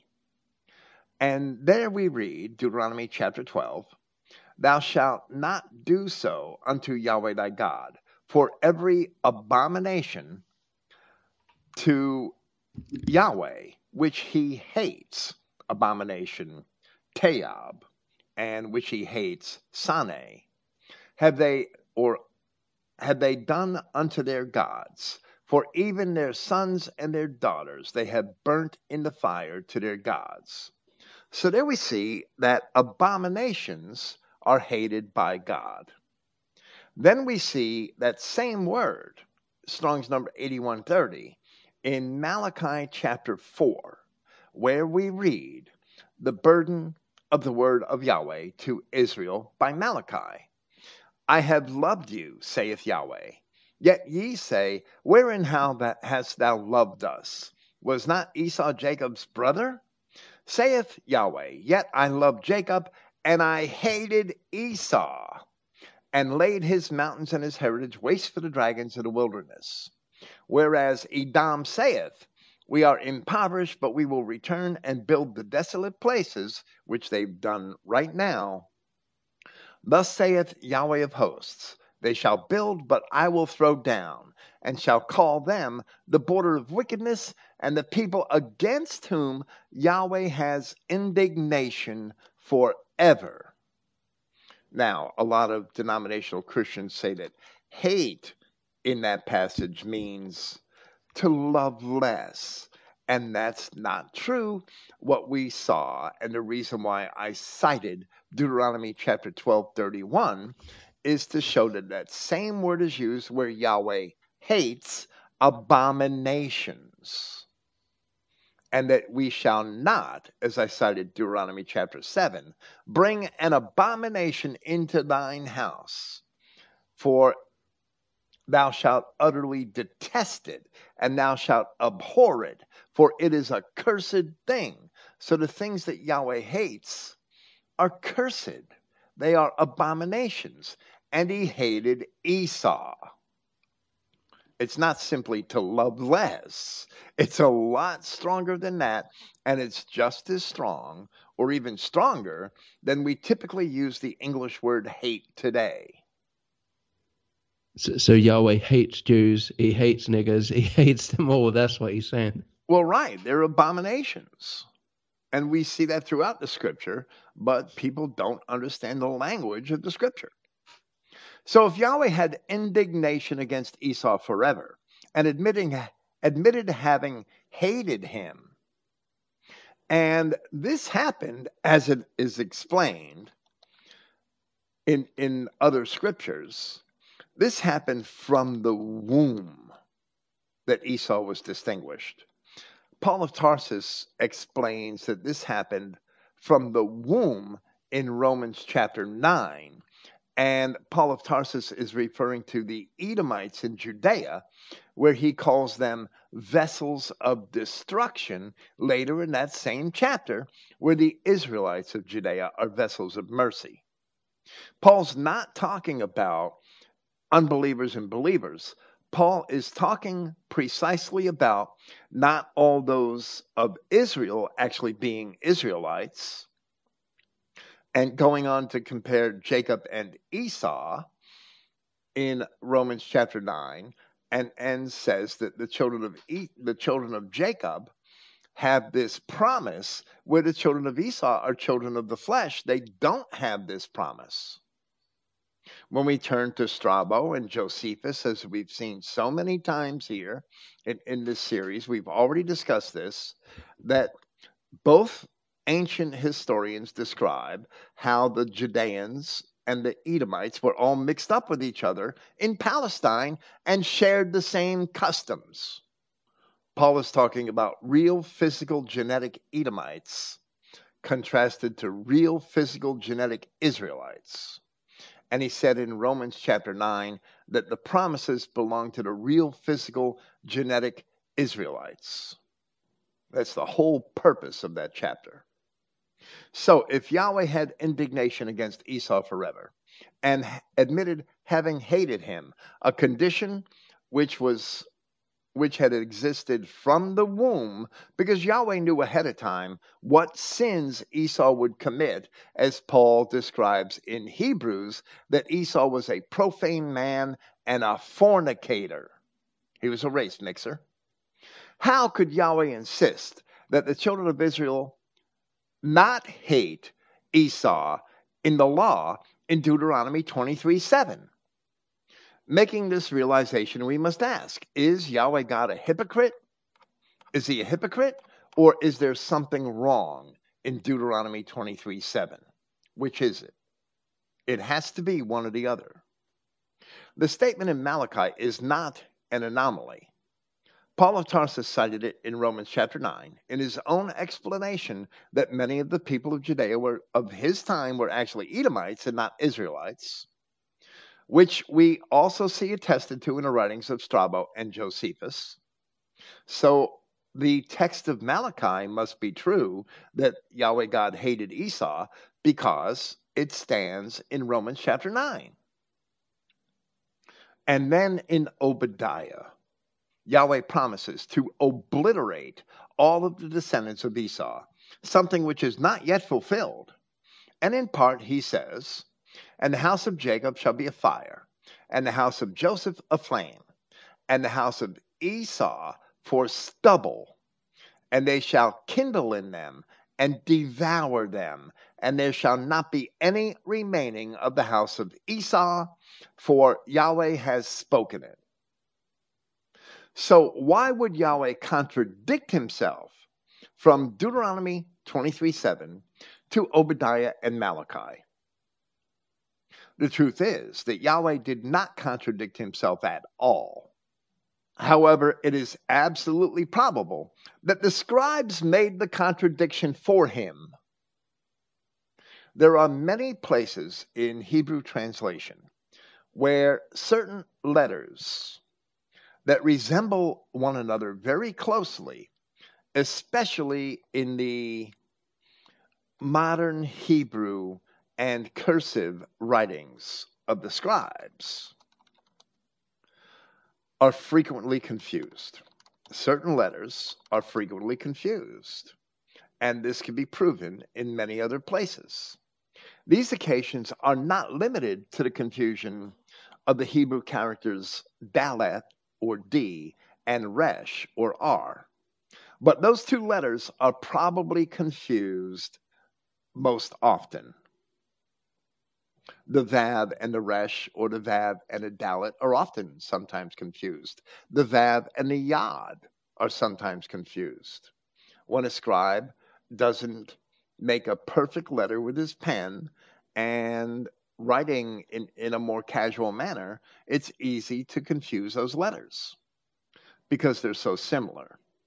And this is a, an, an aspect of modern Hebrew, which probably came into use about the third century BC, probably just before the Septuagint was translated, because this confusion is also throughout the Septuagint, where the Greek was obviously, which is obviously different in meaning from the Masoretic text, can be attributed to the fact that a very similar word having an R instead of a D was chosen because the R and the D in the Hebrew were confused. In the Hebrew, the word for Edomite is properly Edomi. It is spelled with letters that we would transliterate from left to right in English A D M Y, while the word for Syrian, or properly Aromi, which is Aramaean, is spelled with the letters that we would translate a R M Y. If we wrote the Hebrew letters into English and put them left to right instead of right to left, Edomi would be E D or A D M Y, and Aromi or Aramaean would be A R M Y. The difference being only the difference between the R and the D. Yet the Hebrew letters D and R are so similar in handwriting that they were often confused. And they were confused in an early time, since many instances of confusion are evident even in the translation of the Greek Septuagint. There are also many examples, even including this very word, of that confusion in the English translation of the King James Version. Here are some examples of confusion between the Dalet or D and the Resh or R characters. In Jeremiah chapter 2, verse 20, where the King James Version reads, I will not transgress, the verb being from the Hebrew word abar. The New American Standard Bible the Septuagint and other versions read, I will not serve, reading the verb from the Hebrew word abad. So, is it abar, and I will not transgress, or is it abad with a D, and I will not serve? And they're just two different readings of the same Masoretic text or the same ancient Hebrew in the case of the Septuagint. In 1 Chronicles chapter 13, verse 14, where the man called Obed-Edom, in the versions based on the Masoretic text, is frequently called Abed Aram in the Septuagint. And the Greek version in Brenton's edition is Abedara once and Abed-daram the second time. First Chronicles 13 14. Obed-Edom means servant of Edom. Obed Aram means servant of Aram. It's that simple. And that D and that R are obviously confused in First Chronicles 13 14. Other examples are found in Genesis chapter 10, where comparing the Septuagint with the King James Version, in Genesis 10:3 we see Riphath in the King James, but in Genesis 10:3 in the Septuagint we see Diphthah. And then in Genesis 10:4 in the King James we see Dodanim, but in the Septuagint it's Rodanim. So that's two examples right there of DR confusion. However, quite significantly, the word Aromi for Syrians is confused for Edomites in 2 Samuel chapter 8 verse 13 where the context is clearly Edom in 8:14 and where in the parallel account in 2 Chronicles chapter 18 verses 12 and 13 it is consistently Edomites and, and I'm sorry I believe that's First Chronicles chapter 18. I'm sorry, chapters 12 and 13. So let's read Samuel, 2 Samuel chapter 8 from verse 13.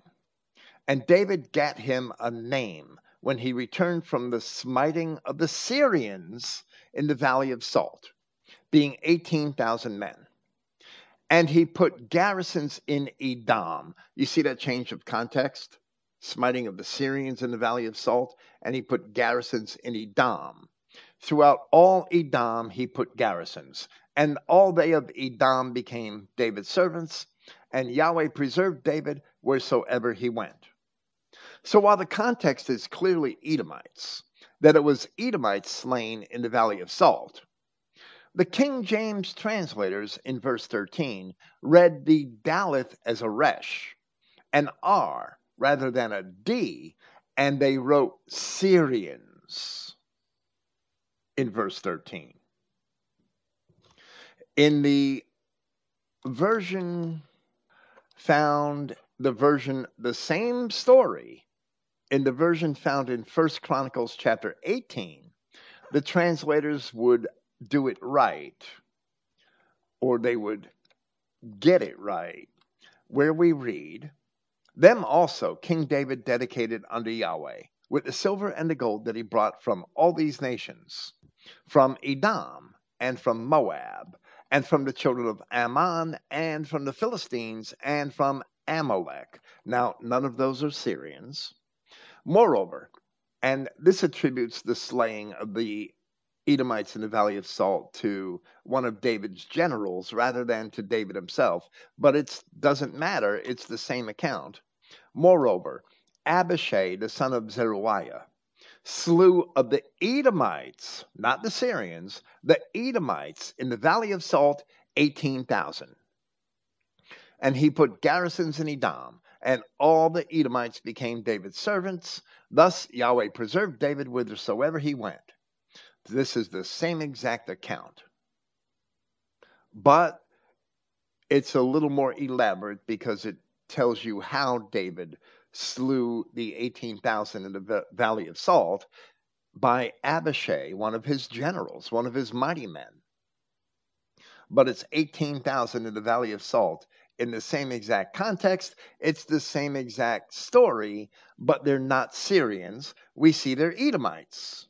And it's clear in 2 Samuel chapter 8 that they're not Syrians, they're Edomites, but the King James translators confused the D and the R and wrote Syrians instead of Edomites. There are many other examples of this Daleth Resh confusion in the manuscripts. So Yahweh God is not a hypocrite. He is not going to trick the children of Israel into loving those whom he himself hates. Deuteronomy chapter 23 7 should read, Thou shalt not abhor a Syrian, an Aramaean, for he is thy brother. Thou shalt not abhor an Egyptian, because thou wast a stranger in his land. And further evidence in support of this is found just a few chapters later in Deuteronomy chapter 26, verse 5. And there we read, And thou shalt speak and say before Yahweh thy God, a Syrian or Aramaean, Romi, a Syrian ready to perish, was my father. And he went down into Egypt and sojourned there with a few, and became there a great nation, mighty and populous. The land promised to Abraham, which included both Aram and Edom, was indeed ruled over by either Judah or Israel from the time of David to the time leading up to the Assyrian captivity. The Edomites were Canaanites, and Esau had married Canaanite women. Yet the people of Aram were kindred to Israel. It is they who were not to be despised. Jacob is called a Syrian in Deuteronomy 26 5. If we examine the kindred to whom Jacob was sent back in Genesis, to get wives from, Jacob went to Laban the Syrian.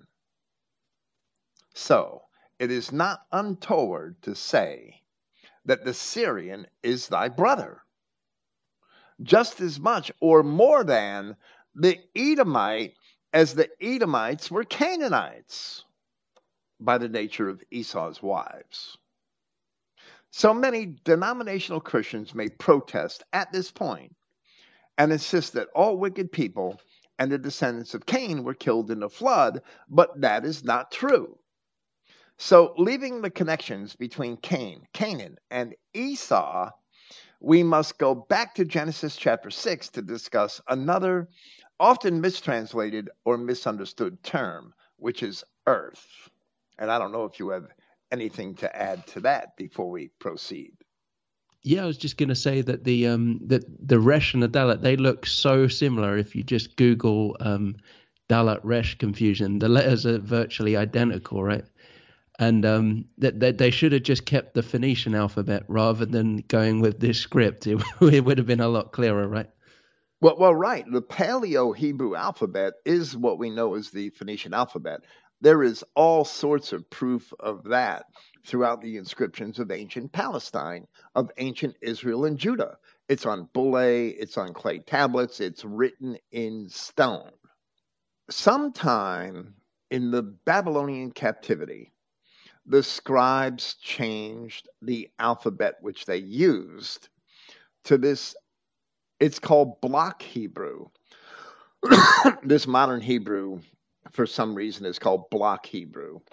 And it's not Hebrew, it, it's some weird alphabet, and a lot of the letters are exactly similar or so close that they might easily be confused.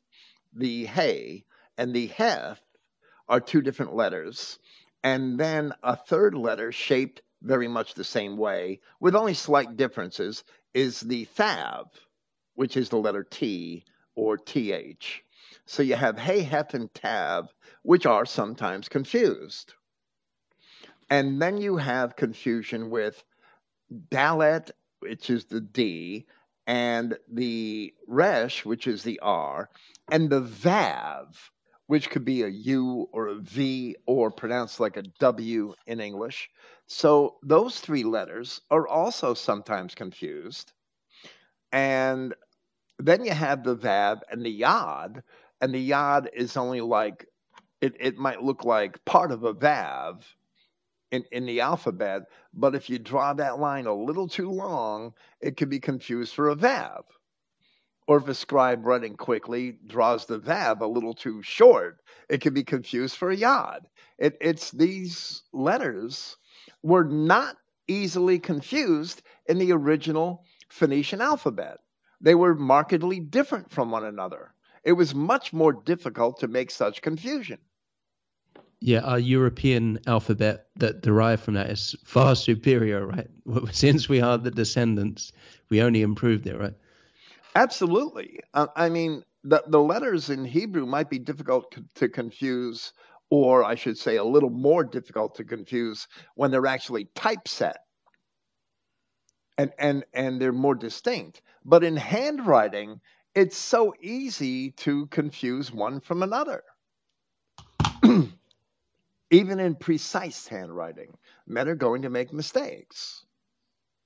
And in reading, men are going to make mistakes. Yet, you know, in, in that difference in Jeremiah between abad and abar, in Jeremiah uh, Jeremiah 220, that's not necessarily a, an error from some scribe. It's just a mistake in the way the King James translators read the word that the New American Standard Bible translators were able to correct. So that's a mistake in reading. So there could be mistakes in writing, and then there could be mistakes in reading. A scribe that's copying a manuscript that makes a mistake in reading Edomite for Aramaean, he might make a mistake in reading where the original text is correct, and making his mistake in reading, he transfers that to his writing. And um, here we're on to the, the flood, which um, unfortunately is often translated as the whole world, right? Uh, it, it, and that's just unfortunate because the people who you know wrote wrote the King James they believed that it was the whole world, so they just translated as that when they should have just accurately followed what the you know original Hebrew actually said rather than add their words, right? Well, well, right, and and that's problematical. But what's problematical is the way we use this term "earth," because the King James translators, yeah, you know, the dawn of science came around the same time that these men were translating the Bible into English, right? I mean, Galileo um, Copernicus, I think, was just a little earlier. Galileo was born in 1564. And a lot of our view of the solar system, the universe, the planets, comes from Galileo. Not just the view of the shape of the earth, but the view as a whole, the overall view that people have today. I don't care if you believe the earth is flat it's not what matters. What matters to me is how people interpret this word earth when they encounter it in scripture. And from the time of Galileo, the earth began being described as a round ball floating in space and circling around the sun, and it was called Earth. The overall entire planet that was envisioned in the minds of men was called Earth. Well, Galileo was born in the 1560s, and he was probably about the same age. He was in another place, right? I think he was in Italy or something. He was in another place, and he was writing in a different realm of investigation. But he was probably about the same age as many of the men who were working on the King James Version of the Bible in 1611. Now, there was an earlier English version of scriptures that there was the Geneva Bible that used the term earth in, in and that was first published, I think, around the time Galileo was born in 1560. I don't remember if there was an earlier version than that because there were a couple of different publications of it.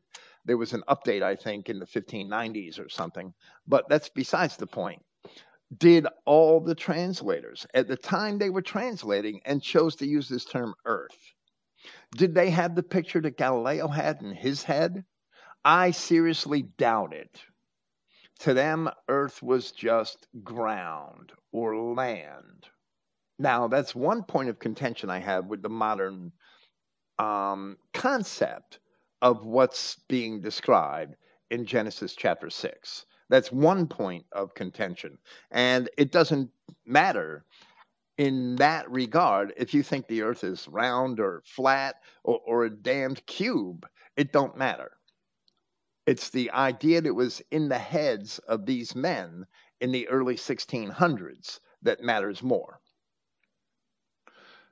The primary word translated as earth in the Old Testament is eretz. It's Strong's number 776. And there is another word, Adama, and that appears in Genesis chapter 6 in verses 1, 7, and 20. But Eretz is the point of contention as it appears much more frequently, and in passages such as verse 17, where we read, and behold, I, even I, this is Genesis 6:17, even I do bring a flood of waters upon the earth to destroy all flesh, wherein is the breath of life from under heaven, and every living thing that is in the earth shall die.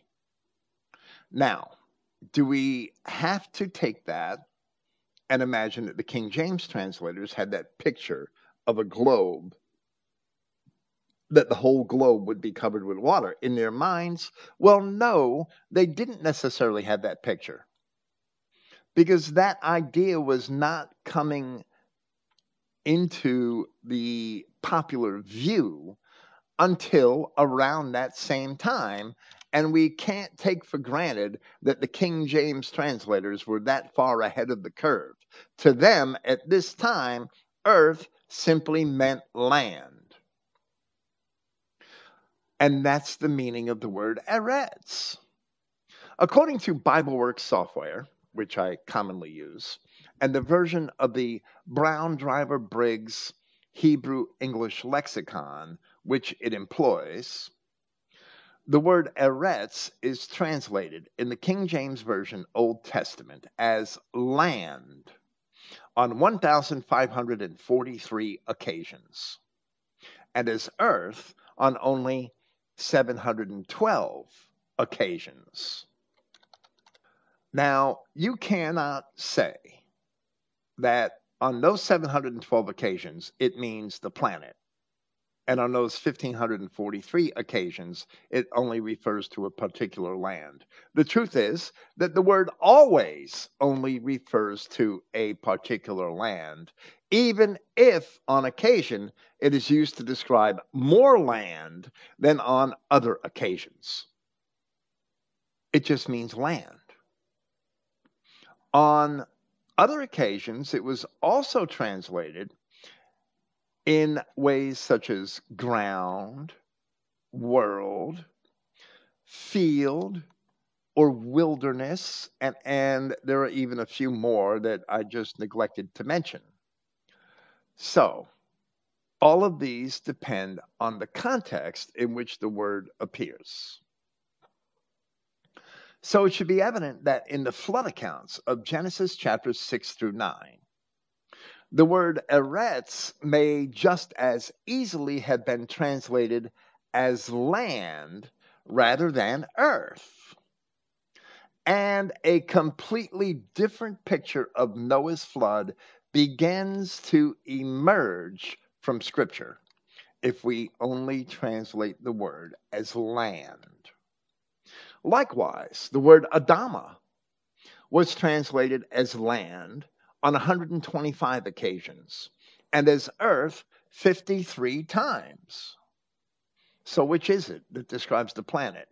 Neither of them. It's neither of them. It was translated as ground 43 times. And in a handful of other ways at various times, such as country, it was translated as country. So neither of these words refer to the entire planet as we know it, as we now know it, or we now think we know it. Even when they are translated as earth, they only refer to the ground in or of a particular land, as we often use the words earth and land. The entire planet was not referred to as the Earth until the English language developed several thousand years after the flood of Noah. And that word Earth, that word Earth was not set in distinction from the word land until long after the King James Version was translated. They used earth and land interchangeably. They did not distinguish the earth as the planet like writers do today and save the word to describe the planet where the word land is used more commonly to describe a portion of the planet. That was not the case in 1611. I don't know if you have anything to add. Yeah, like, yeah, like if you said um, the Earth, then that people would interpret you mean the whole world. But but yeah, as you said, it doesn't necessarily mean that back in the 16th or 17th century, right? No, absolutely not. It didn't earth and land were interchangeable words. And, and that's proven in the fact that Eretz is translated as earth over 1,500 times as land, but it's only translated as earth just over 700 times. So you could say that it more accurately means land. But the King James translators did not have that concept as the plant of the planet as earth molded in their minds at that early time. They didn't have that same concept that Judeo Christians try to force the word to mean today. And there's other evidence of that in Scripture in the chapters right after the chapter describing the flood. So Noah was commanded to take two of every unclean creature into the ark, and seven of every clean animal. Then the scripture attests that only eight people were saved through the waters, through the flood waters in the land which was flooded. But if the whole world was flooded, the whole planet was flooded, and, and I probably should use planet in my notes there rather than world. In Genesis chapter 14, we have a reference to people who are called only roving creatures, which is the apparent meaning of the name Zuzims, roving creatures. Again, in Genesis chapter 15, we see that in the land of Canaan there are dwelling the Kenites, or descendants of Cain, even the interpreter's Bible admitted that the Kenites are the descendants of Cain, and they certainly are. The Rephaim, who are the giants and who came from the Nephilim or fallen ones, and several other races that are not listed among the descendants of Noah, which are the Kenizzites, the Cadmonites, the Perizzites, and the Girgashites. They're not listed among the descendants of Noah. In Genesis chapter 13, where we read of Canaan, that the Canaanite and the Perizzite dwelt there in the land. We see that these people are not merely later divisions of Canaanites, but in fact, they must have been people of other races with whom the Canaanites had later mingled. So we have Kenites, Kenizzites, Cadmonites, Perizzites, Girgashites, Rephaim, and Zuzims, roving creatures.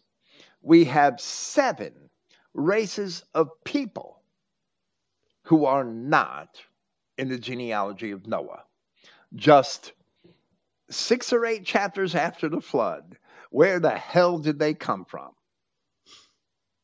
So we must ask whether Noah was compelled to take two of each of these races onto the ark, or perhaps even seven each, if they were clean. Somehow I doubt they were clean. But even that is ridiculous, since there is a clear record of the types of animals Noah took upon the ark, and it says nothing of people. In fact, the Adamic race was being destroyed, punished, because of those people for which God had sent the flood in the first place. Instead, the correct answer is that the flood was a local flood, as God sent it to punish the race of Adam for their race mixing, which we read in Genesis chapter 6. And these other races lived outside of the zone of the flood where the destruction was not complete, so they were able to survive. The flood certainly could not have covered the entire globe. Or these other races of people and all of the red, yellow, black, and brown people outside of the Bible would no longer exist. They wouldn't be here. Right, and I often hear, well, well, if God spared them, then what was the point of the flood? But but it's clear that Yahweh wanted us to trample down and push these races aside. That that was always the plan, and um, He gave us a second chance. We failed, so that's why He chose Israel and gave them new laws. That that's the whole purpose, right?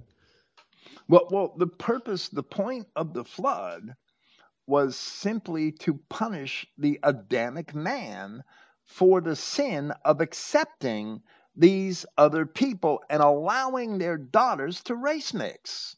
And God saw that the wickedness of man, Adam, was great in the earth, and that every imagination of the thoughts of his heart was only evil continually.